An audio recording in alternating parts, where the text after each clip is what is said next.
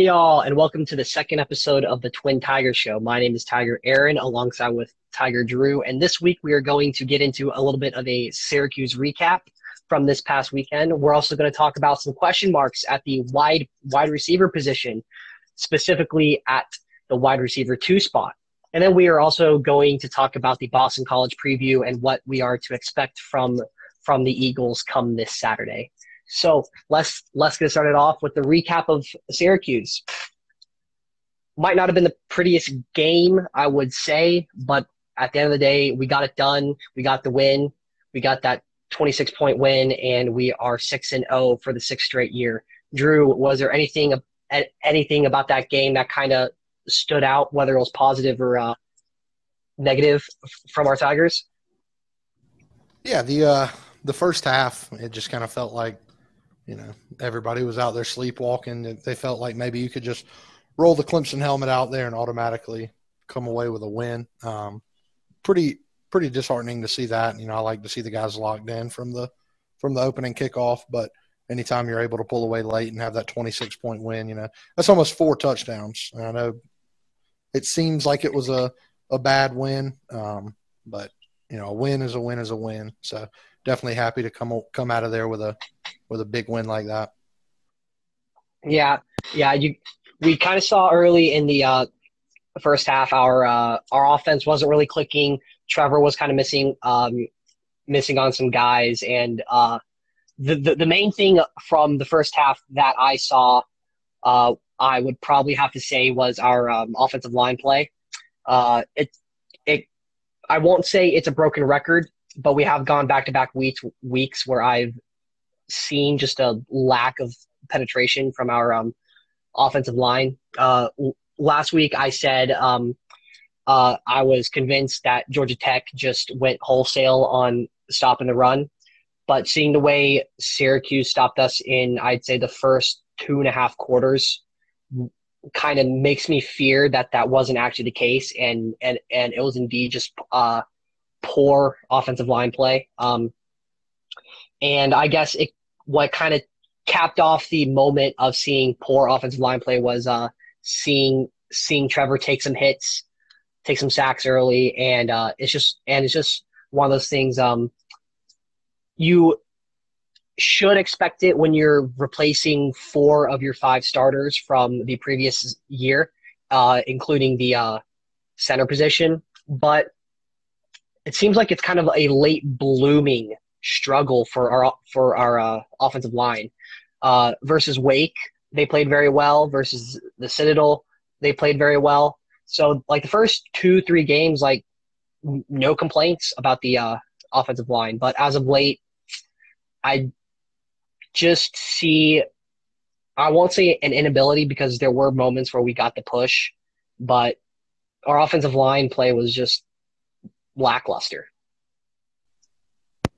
Let me let me butt in here. Do you think do you think that's more to do with a mindset thing? Maybe them going into the game and assuming oh it should be a, an easier week because I mean we saw the same offensive line you know play against Miami, which has a, a great defensive line if you ask me. Um, um, do you think it's more that mindset thing, or do you think it's a little bit something deeper than that? Uh, I I think it is. Um, it uh, it is one of those things like it's very easy for a team like Clemson to show up and and and top 10 matchup. Miami doesn't like the fact that we've kind of made them made them our uh, you know our daddy's little princess past few times or now past three times easy for for the guys to have that mentality of like, you know, like, hey, this is one of the best de- defensive lines in, in the country. We need to protect Trevor. So I would say most of it's mentality, just just seeing like on film how how explosive that that uh Miami front is to want to shut it down. But I mean, there were instances in that Miami game where like I just saw Miami's linebackers and um and uh, defensive line just beat beat Clemson's offensive line through technique. something that I, that that I hadn't seen in a long time, and it, it worried me a little bit. But I kind of put it to the wayside. Like, well, it's Miami. You know, they've they've made a staple about being a very good defensive front team. Um, even though like these offensive line woes are a little bit concerning, I don't think it's going to transition into an actual problem. But mostly because we've seen uh, our uh, offensive line show up for the big games in years past and versus Miami this year.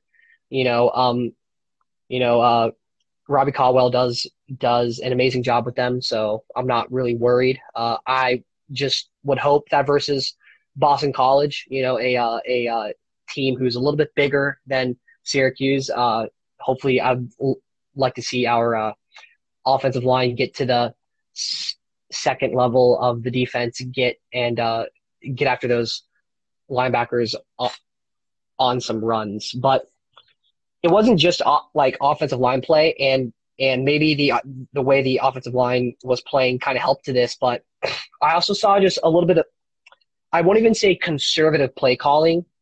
I would call it protective play calling. You know, it uh, like I really felt uh, even before Travis went out that our play calling, our scheming was just trying to be too much. You know, we were trying to be uh, trying to be cheeky with some plays. We had that pass from Amari, which was a hospital pass to Trevor. Um, Yet Trevor doesn't care. He's going to catch it and you know run headfirst into a safety, but he popped up just fine. You know, so like early in the game, we were trying stuff, and when it wasn't really working out, we kind of fell back on just a really conservative and protective game plan. And I just kind of felt like we we resorted to just using our talent as the as the main I would say, disqualifier against Syracuse. Just knowing that we have you know, the faster guys, the stronger guys, you know, the better guys, and we leaned on that too much. And Syracuse is a very, very well coached team. Dino Babers, you know, even though the um, the win loss columns don't really show it, I, I, think is still one of the best coaches in uh in uh, the uh, ACC. So so he had those. So he had his boys ready so when we fell back to a like, oh, we're just better than them, we'll we'll just do the easy stuff. That didn't cut it this time. That that didn't really cut it this week. And um, you know, uh, over the past few years, you know, everyone's always said that Elliott's play calling's been a a little bit soft, a little bit too conservative, and lack of explosive. Um, would w- would you say you have kind of seen the same thing, not just from this game, but from games in years past? Uh, yep. I'll, I'll, be honest. Before this year, that was the exact thought that I had. I, you know, coming from a guy who is the running backs coach, I kind of expected him to want to lean a little bit more on the running game. Um, other than the games where I think it's obvious that play calling has been vanilla, I haven't had a problem with how the offense has been run this year. I think Brandon Brandon Streeter's having a good input with the passing game. Um, now, Trevor Lawrence obviously helps. You you got to give your best player the ball and opportunities to make plays. But you know, this game, I, like what you said, when everything else wasn't working and Etienne had the the frosted flake cramps, I uh, it kind of felt like watching the Rob Spence bubble screen. Felt like that was the only thing that was working all day, whether it be a jet sweep or a quick screen to Amari. Um, just kind of felt a little vanilla when the first thing wasn't working for him. So yeah. I don't want to see that in the future. I want to see, you know, keep pushing the issue, keep keep the game plan. Um, but luckily, you know, I, I, hear it all the time. The ACC is terrible. The ACC is terrible. So anytime you're able to go out there and win on talent alone, it's nice. Um, but I do want to see us stick to the game plan just a little bit more. Yeah, yeah. It's you know, um, everyone likes to say that that ta- the talent on some ACC rosters is is is very low, very vanilla, just doesn't jump off the page. You kind of have to remind people where a lot of these ACC schools are recruiting out of. We don't have we don't have the corn, you know, the corn-fed farm boys from Mississippi and uh, and uh, Arkansas rolling in. You know, Syracuse is a is a very very difficult place to coach. I would put it up there, if not past Vanderbilt, as as a place to coach, just because you're in the you're in upstate New York. There's not a lot of down and dirty football talent up there. There are guys who you know who can do well, but respectively they're they're going to programs with a with a little bit more of a recent success pedigree. So I think the idea of kind of negating a 26 point, uh, four touchdown uh, win versus a one and five team just kind of doesn't really do Syracuse justice because I do think they're a very good football team. You know, they just they just can't find it on offense yet. You know, um, DeVito got hurt. Everyone thought he he was going to be their guy. You know, strong arm quarterback, very very uh, very calm in the pocket, and then he goes down, and Culpepper just kind of comes in. And prior to Clemson, he he was doing the little things right, wasn't jumping off the paper, uh, whether whether it be good or bad. Um, but you you could see from from from our defense early that we got after Culpepper, got in his head, and after after that big after that big touchdown pass, he went silent. He went MIA, and we just started reading him. We slowed down our uh, DB play and got a got a good amount of well timed interceptions. Um, but right now, uh, sticking with the uh, offense, one thing that I noticed about the game and pl- play calling and uh, execution.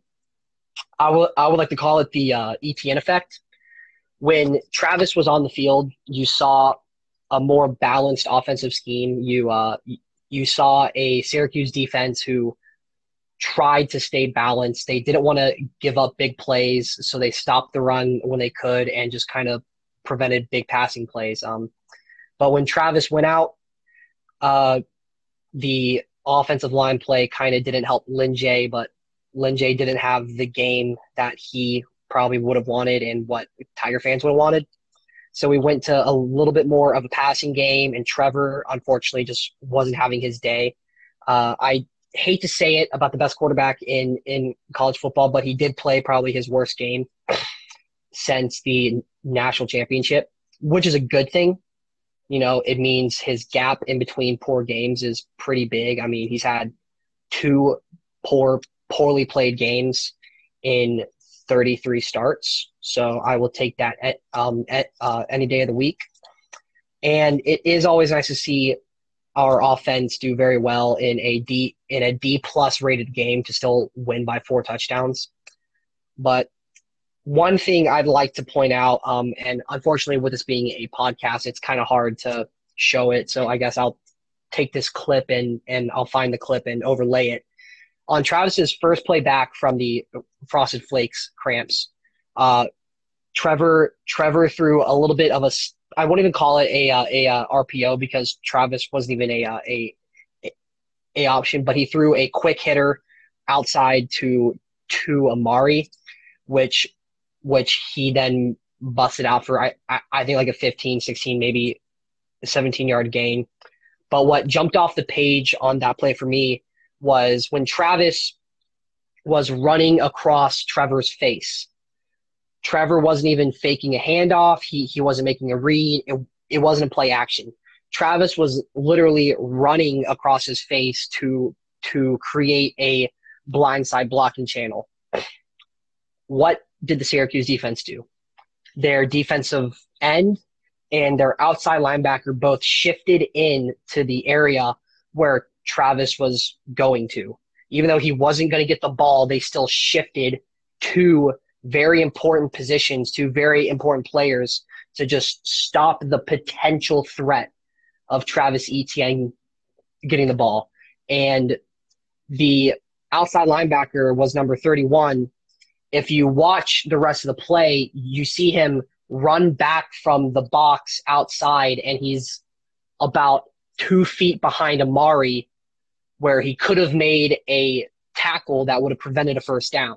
Instead, because he's shifting over to to just I guess shadow Travis for that split second, it created it created enough distance in between Amari and number 31 to the point where he couldn't catch up to Amari. So he just goes right by him, goes past the corners, go and uh, and uh, makes it up to the third third level of the defense very quickly, and he gets a 15 yard gain, and we're actually moving the ball now. And it goes to show that even though Travis, I'd say prior to the season, wasn't getting the type of recognition he got, d- defenses understand threat he is. I mean, you you ask a you ask a college football fan who the best running back in a, in a, the nation is. Prior to the season, you'd hear Najee Harris, Chuba Hubbard, and maybe Travis thrown in by the by the occasional like super college football fan, and you, we could see a big difference in our offensive confidence, our play calling, and our execution when Travis is on the field, just in a presence. And and we saw it weeks past against Miami. Travis has made a name this season alone on catching the ball. He is becoming that every down back, that elusive back who who you just get him a touch, you just give him a whiff of the ball, and he's going to make something happen. It's getting to the point now where he's out in he's out in five wide and they aren't putting a linebacker on him. They're putting a safety or a cornerback on him. So that frees up our tight ends. And this season, we've seen a lot of tight end engagement on on our offensive front, and I really think it's it's because of the threat that Travis poses in the passing game. But you know, I just I saw that play. It kind of got me excited because I saw like how it unfolded live. I saw the defensive end and the linebacker shift over, and it just opened up. And and I hate to say it, but if we ran that play, same exact play with Lyn-J on the field or Chaz, it wouldn't have gone for 15 plus. It may it may have may have gotten to the first down marker, but it wouldn't have busted out that big. And that just goes to show the actual threat that Travis pose, poses, even when he in reality isn't even a part of the plays the plays equation. Yeah, so looking at it, looking at it the way you're breaking it down, it's, it's kind of similar to uh, to that fake pitch play we ran against Georgia Tech last week. Um, the threat of nine touching the ball scares every defensive coordinator in the country because you give him the smallest gap and he's you know busting it for 20 if not more yards so what you're seeing is like you're talking about that outside linebacker and defensive end, they're crashing because if they don't crash, you could see Trevor pump fake that screen and do a quick dump to nine, and he's up the field for more yards than Amari would have got. So you have to respect the threat of nine touching the ball, and whenever you do that, you're leaving something open. Typically, you know, if you're running that zone, all he's got to do is find that find that little hole in it and sit. But you know, like you said, it's a game of inches and that guy having to pause for that split second was able to free up Amari on that play. Yeah, it's yeah, the threat the threat of nine touching the ball even gives me as a Clemson fan the heebie jeebies, you know, when uh and I think one of the best things about nine is you give him the smallest gap or you give him a poor tackling attempt he's going to make you pay with interest. You know, Travis Travis I've I've seen is is a running back who plays off of touches. You know, he doesn't you know, like he might have 3 4 plays where he's only getting like 3 4 yards yards, which is still as a running back good enough. But you give him that 12th touch in a game and for some some odd reason he's busting off of a tackle two yards behind the line of scrimmage and he's gone for 80.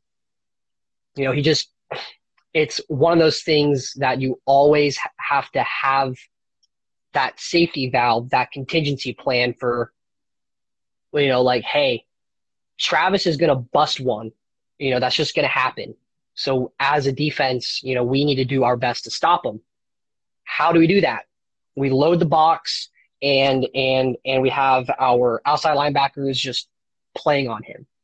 Well, Clemson sees that. So we throw it out past the outside linebackers. We throw it to the boundary. We give our we give our equally as athletic wide receivers opportunities to make plays for themselves.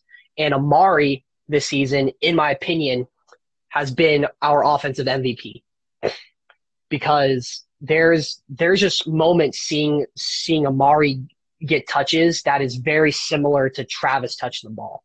You know, it's he had a he had a drop against Syracuse, and I wouldn't even call it a drop because he did a f- full extension attempt of catching the ball. But Amari's our only deep threat.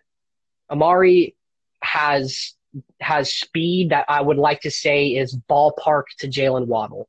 I won't say similar because Jaylen Waddle is a beast, and and hopefully this ankle injury doesn't doesn't take away his chance to make millions of dollars.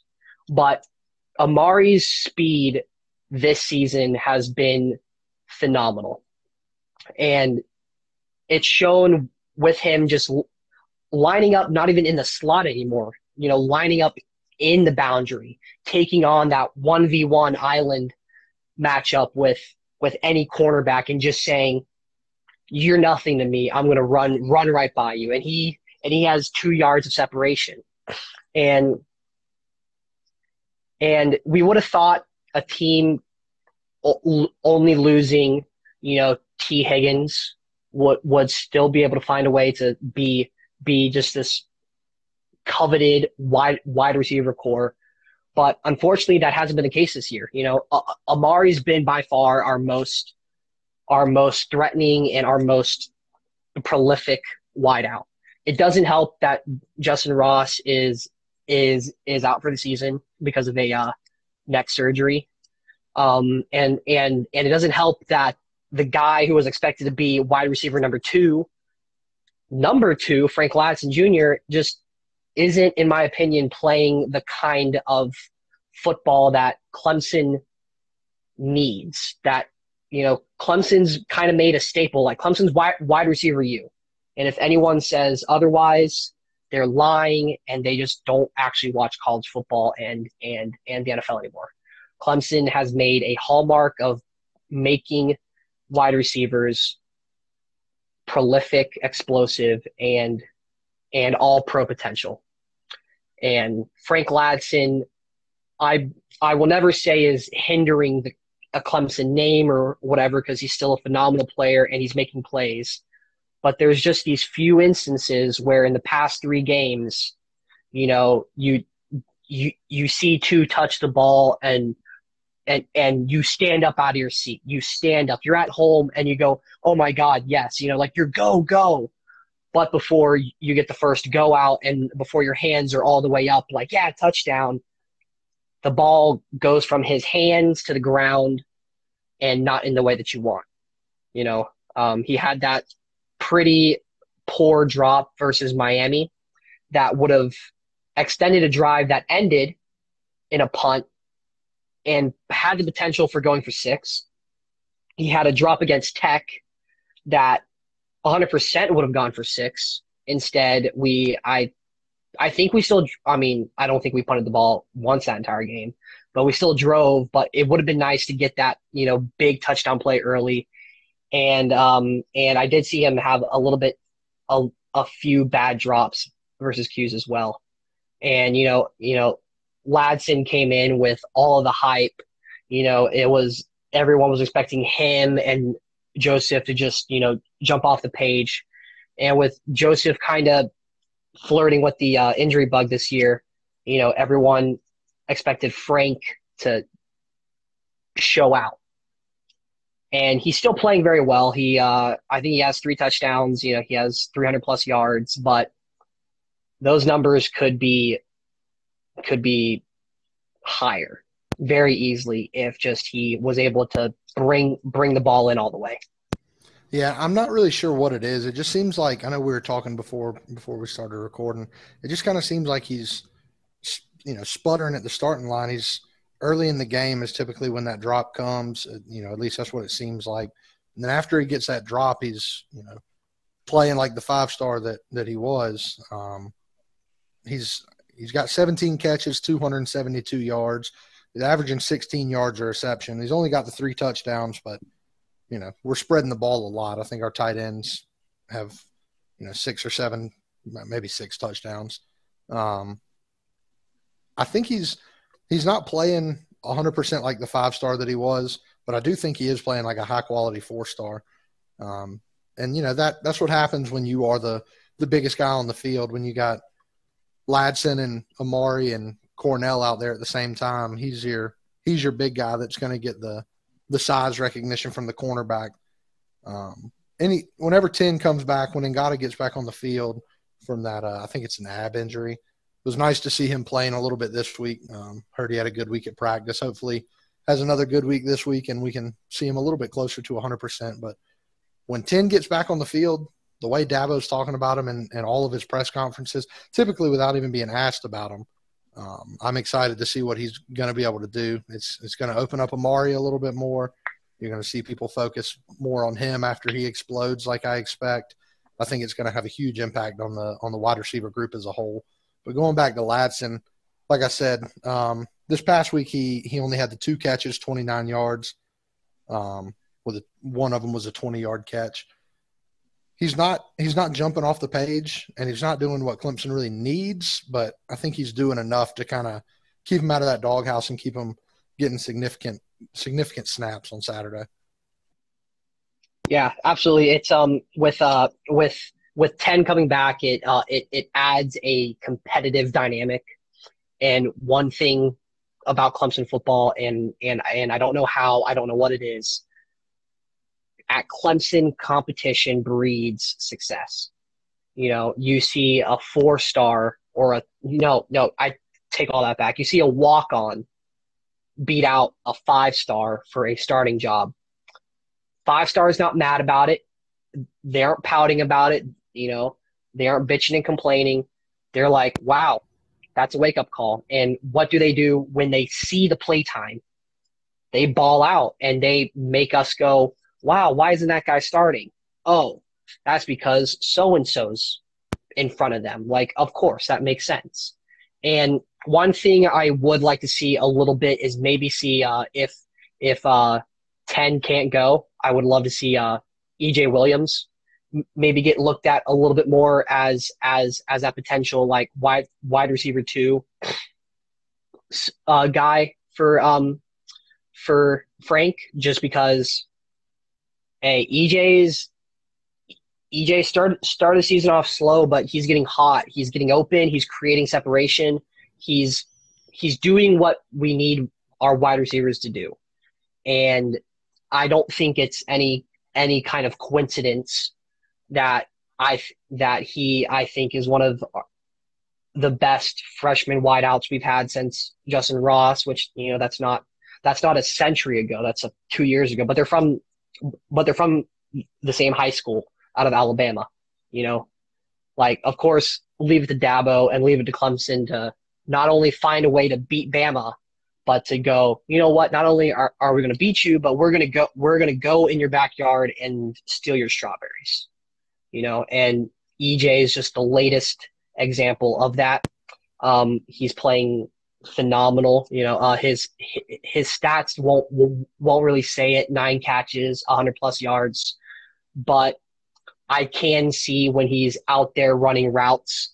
You know, he's drawing the eyes of not just a cornerback. He's drawing the eyes of of of the uh, overtop safety, and um, to think of the idea of Joseph being back and seeing EJ get more get more playing time, it's it's only going to open up avenues for every wideout on our depth chart. I mean, Amari's played lights out this year, uh, and then Travis is our second leading receiver right now, a running back. So the idea that we have wideouts in tow who can step up and really just make make an impact you know, scares me. You know, it makes me kind of fear like, You know, like, hey, we can't give everyone the ball on every play. So it is a embarrassment of riches we have in Clemson. Um, I would like to see, you know, a treasure that we found that was a piece of gold start playing like a piece of gold. But hey, silver is pretty shiny too. So right now, it isn't anything to be worried about. It's just something that that I've seen, and you know, maybe Dabo addresses it, or maybe I doubt he even does because we bring in guys with phenomenal work ethics. Probably Frank. Frank, in my opinion, pro- probably has a photo of that Miami drop on his mirror. You know, just like you know, like you know, like cursing himself out, like "Come on, man! Like, what are you doing?" You know. So, I think um, I think later later in uh in the year we'll uh see his hands kind of be a little bit more sticky. Uh, but it, it right now it isn't it isn't anything hurting our offensive production. So hopefully it stays that way. Hopefully it doesn't become more of an actual issue and instead becomes a learning point that we can hopefully make a really, really good and high potential player, just the very next graduate of wide receiver U. Yeah, 100 um, percent. Um, and like you said, I don't think it's really a problem. I think it's more of a back burner thing, just to kind of keep your eye on. I don't think it's a problem at all. Um, you know, aside from the early drops in games, later in the games, he is making difficult catches, showing off, um, showing off his hands a little bit. But going to EJ Williams, I kind of picture it as like it's a plant in uh in the in the Reeves football facility down there, and and every day Dabo and Grish they're walking by and they water it a little bit, and I think starting to flourish. And, and here soon you're poised to have a breakout second half of the year. You can see they're starting to trust him a little bit more with the play call um, learning the playbook. Um, blocking has been pretty pretty good for EJ. It's uh, it's it's good to see them trusting him out there a little bit more. Um, but with with Ngata, if EJ is a guy that you're watering, I think Ngata's the the guy that just add water and he's good to go. Like as soon as he gets on the field, yeah. I think he's going to be a breakout guy. Yeah, Joseph isn't a uh, isn't a plant you need to water. It's just a plant you need to give sunlight. He is. We saw it last year as a freshman. You know, uh, you know, we we saw it in his highlight reels from from high school. It, guy's an animal, and when he was on the field for us versus 'Cuse, it you know Syracuse was aware of who he was. Um, his his abdominal injuries just kind of slowed slowed him down a bit. I kind of noticed he wasn't really his his spritzy self. You know, uh, he wasn't really throwing his body around, doing uh, doing any of that. I don't think it's a fear aspect with his injury. I think it's I, I think it's more instructional. Just Dabo telling him, "Hey, man, you know, don't go out and hurt yourself. Like like we're like we're gonna need you late late in the year." So I'm really excited to to see Ten out there. And uh, just one last thing about EJ, you know, he's he's wearing the number six. And one thing that that I've learned in years past, you know, starting starting starting before Nuke, Jacoby, number six is a kind of, in my opinion, doesn't get as much credit as it should. I think it should be up there with number thirteen. You know, number six is is a number at Clemson. You know, we've had Jacoby Ware, who, in my opinion, was probably one of the fastest human human beings to ever play college football. Uh, after Jacoby, we had some freshman named DeAndre Hopkins. You know who, what, just ball out with it, make one-handed catches versus Tech, start beating uh, um, Gamecock DBs deep, and he and he and, and he turned out to be a pretty good wideout. You know, I don't know what he's doing in uh in uh, the uh, NFL, but I think it's probably good. Uh, I don't know. He's, you know, and then average. afternoon, yeah, you know, just average. Uh, and then uh, and then after Nuke, we saw um, we saw a little bit of a wide receiver hiatus from number six, and it kind of got a little bit of a defensive buff You know, Dorian O'Daniel, one of those guys who who is a great example of the kind of grind and the all in aspect of Clemson football. A guy who came in expected to be, you know, oh oh my God, Dorian O'Daniel, like everyone thought he was going to be this absolute outlier, but it took him time. It took him time to time to develop, and he committed that time. So when he came out his junior and senior year, I mean, Dorian O'Daniel was a phenomenal linebacker. You know, I don't, uh, I don't know. Gonna have to probably tweet at Tim Bourret, but I think he, I would assume he's the only linebacker in Clemson history to go like back to back games with pick sixes or something. You know, he's just he's just one of those pr- prototype linebackers who can p- play just about anywhere. You know, three yards behind the defensive line, and he's you know, and he's and and and and he's doing stuff in Kansas City right now. You know, so seeing EJ get get the number six as a freshman you know, Clemson doesn't really hand out numbers. I think numbers are a little bit more earned. So, you know, I think I think he earned it for a reason, and he's kind of start he's kind of starting to show it. Um, but getting away from the wide getting away from the wide receiver spot, uh, you know, we we need to talk about the biggest game of the year, this game. Clemson's playing Boston College in Clemson at 12 o'clock on on on ABC. Uh, the Boston College Eagles are four and two. I believe they are three and two in uh, in conference play.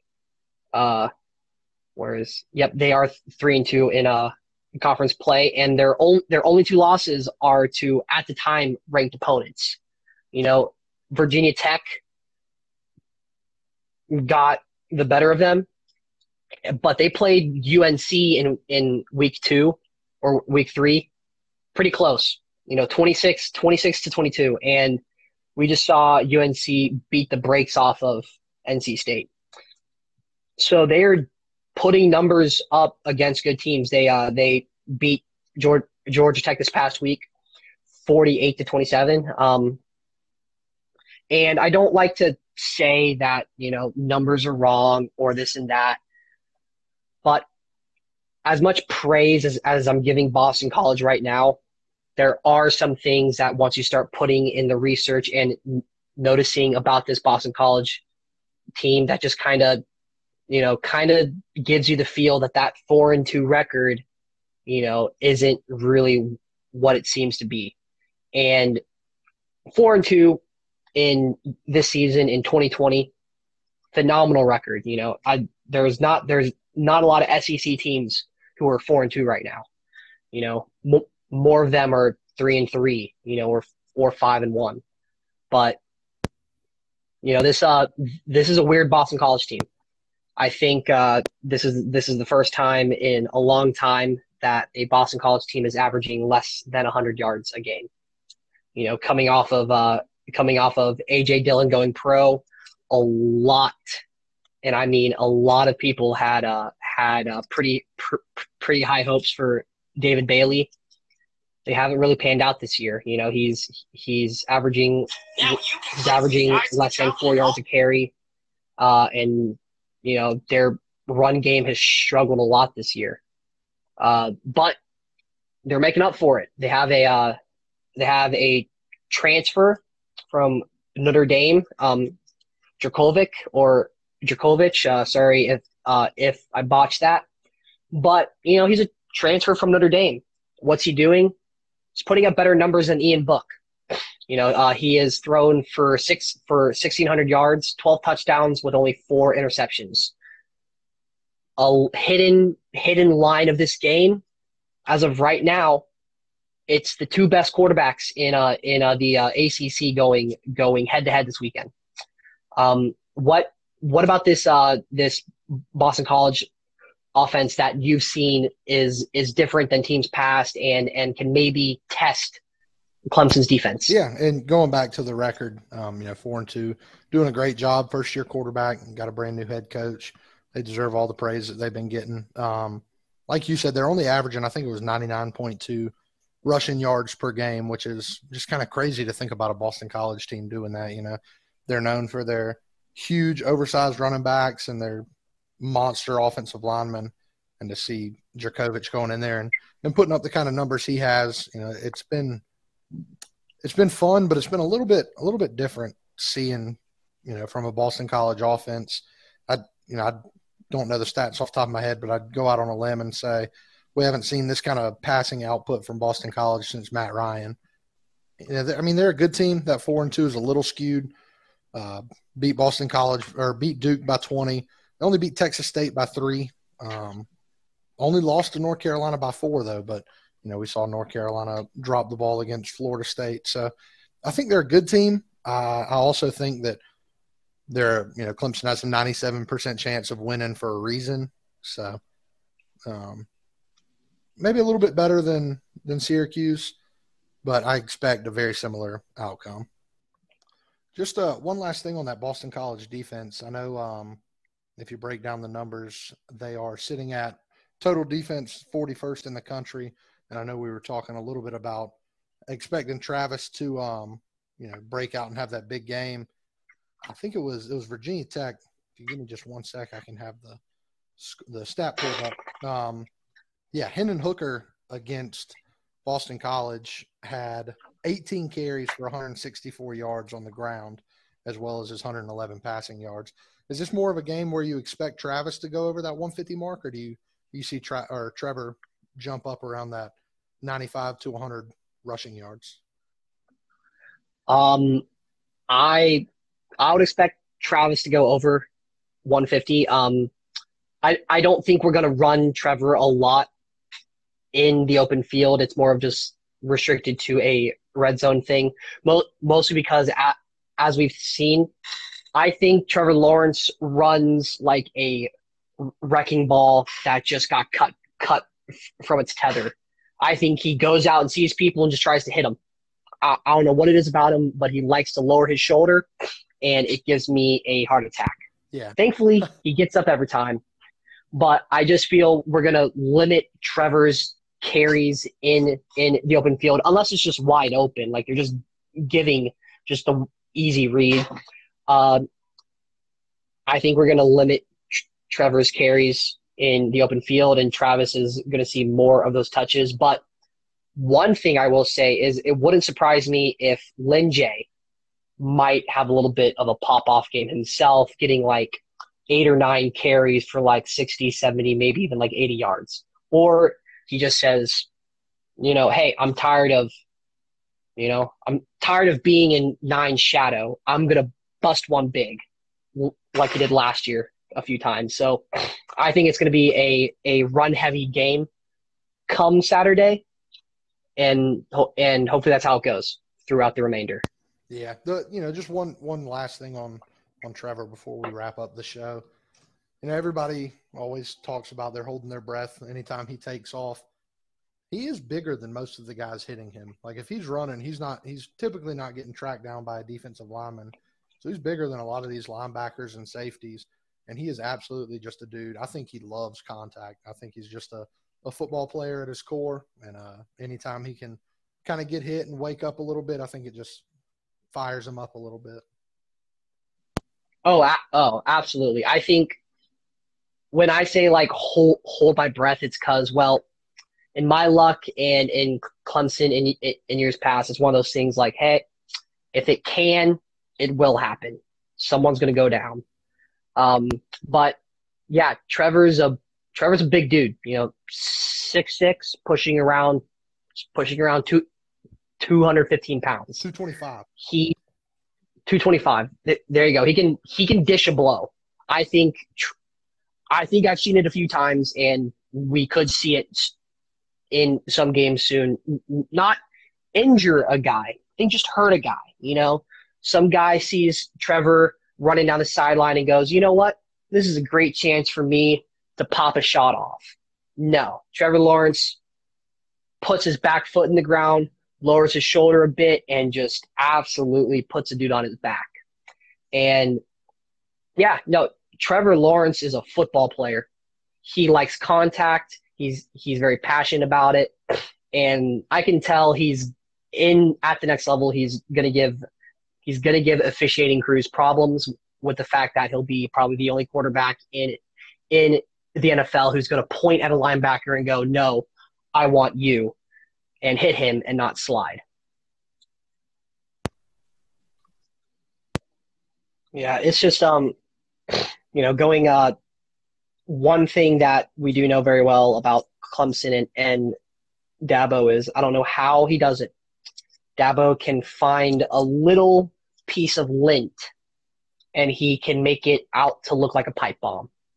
You know, he finds a way to hype his players and make them understand the the importance of playing well and the importance of of uh, of uh, executing our duties because you know as much praise as I give Syracuse they're still 1 in 5 you know their only wins versus Tech you know they're still not there and and and and and in and uh, in my opinion they should have never been within six points of us that late in the game.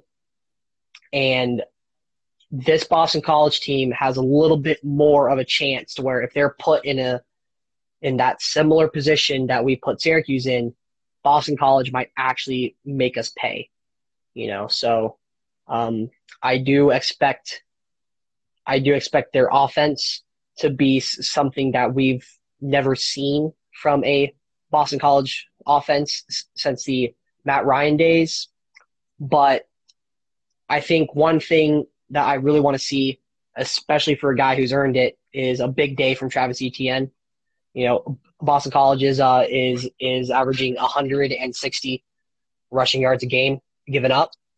Uh, that's not jump off the page. That's not as bad as what Syracuse was doing, but if Travis Etienne was was in that Syracuse game for for for its entirety, I think he would have made them pay a lot more than just with three touchdowns and 80 yards.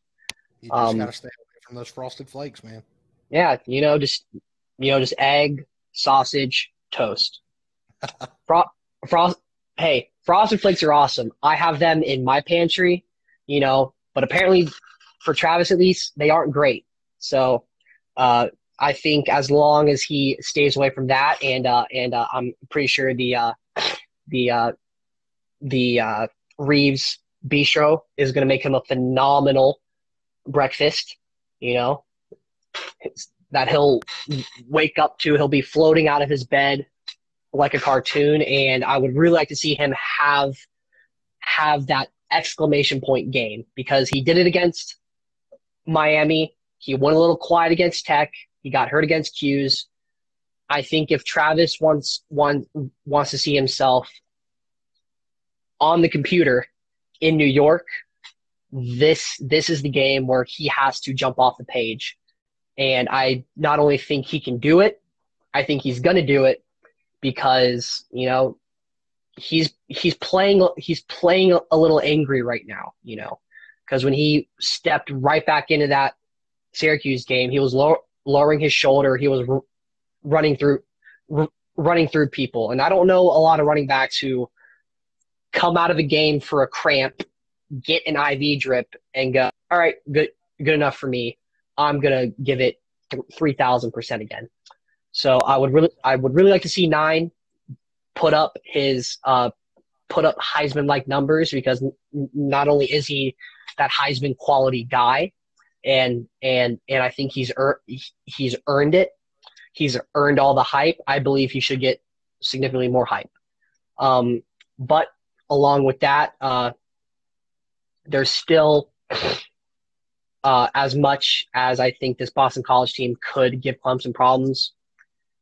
In reality, as long as Clemson does what you know what Clemson is supposed to do, it's going to be a it's to be a uh, it's to be a one pony race come come Halloween day.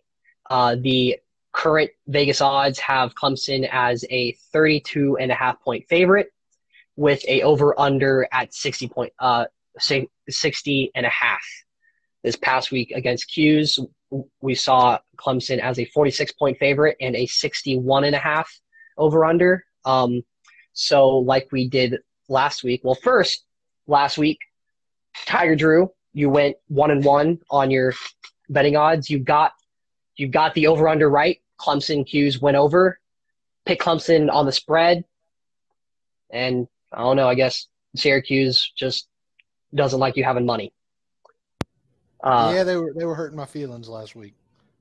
Yeah, yeah. I think I think they I think they listened to the podcast and uh, they took it a little bit personally.